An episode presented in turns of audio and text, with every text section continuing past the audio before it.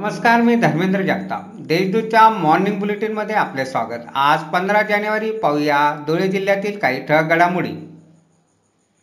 धुळ्यातील कचरा संकलनास एका एजन्सीने नकार दिला. त्यामुळे वॉटर गॅस कंपनीची प्रशासनाने मनधरणी करून या कंपनीकडून काम करण्यास सुरुवात केली आहे.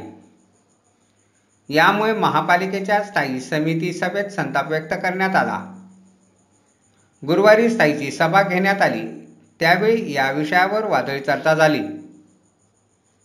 धुळ्यानजीक असलेल्या मोहाडी उपनगरातील टावरजवळून चोरून नेण्यात आलेली पिकअप व्हॅनसह दोघांना पोलिसांनी ताब्यात घेतले. दोघांनी नशा करण्याच्या खर्चासाठी वाहन चोरून नेल्याचे पोलिसांनी सांगितले. मालेगाव चाळीसगाव चोपुलीजवळ ट्रॅक्टर व दुचाकी अपघातात धुळे पंचायत समितीचे शाखा अभियंता ठार झाला. भरत रामदास बागुल हे मैताचे नाव आहे.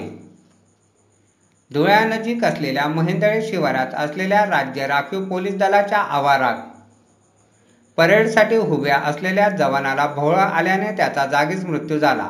संदीप भटूसिंग ठाकरे हे मैताचे नाव आहे.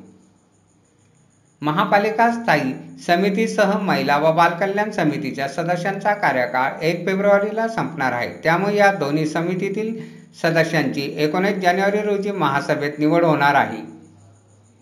जिल्ह्यात ग्रामपंचायत निवडणूक व मतमोजणी दरम्यान कायदा व सुव्यवस्थेचा प्रश्न निर्माण होऊ नये यासाठी अठरा जानेवारीपर्यंत मनाई आदेश लागू करण्यात आला आहे.